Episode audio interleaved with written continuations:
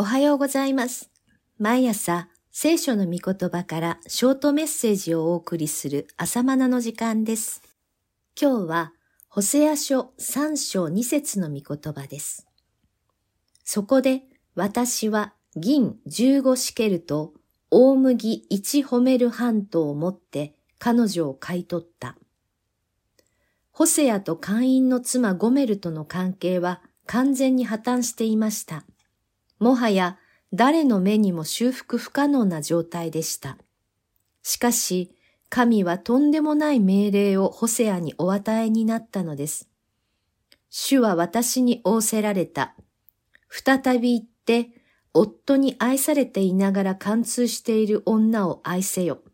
ちょうど他の神々に向かい、干しぶどうの菓子を愛しているイスラエルの人々を主が愛しておられるように。三章一節。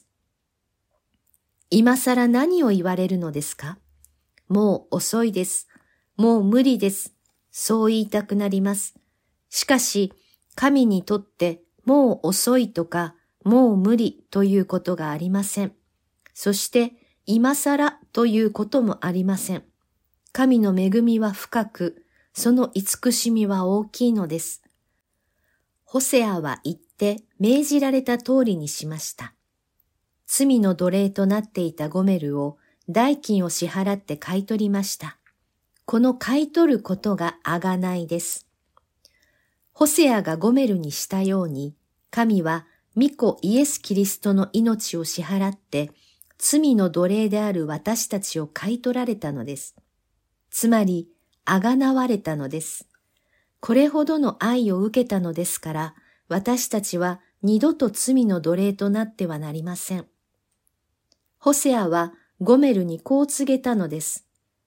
これから長く私のところに留まって、もう会員をしたり、他の男と通じたりしてはならない。私もあなたにそうしよう。三章三節。ホセアの成したことは簡単なことではありません。しかし、神ご自身も会員の妻であるイスラエルを愛して、ご自分のものとしようとなさっているのです。その愛を知ってホセアは、神の愛を自らの行動をもって表現したのでしょう。神が私たちを愛してくださったように、あなた方も互いに愛し合いなさいというわけです。さて、神がご自分の御子イエスの地でイスラエルをあがない出されるのは、ホセアが予言した時点ではまだ成就していませんでした。時と場合については、次のように語られています。それは、イスラエル人は長い間、王もなく、主張もなく、生贄も、石の柱も、エポでも、テラフィムもなく過ごすからだ。その後、イスラエル人は帰ってきて、彼らの神、主と彼らの王ダビデを尋ね求め、終わりの日におののきながら主とその恵みに来よう。三章四節五節長い間王もなくとは国を失った状態が長く続くことを意味しています。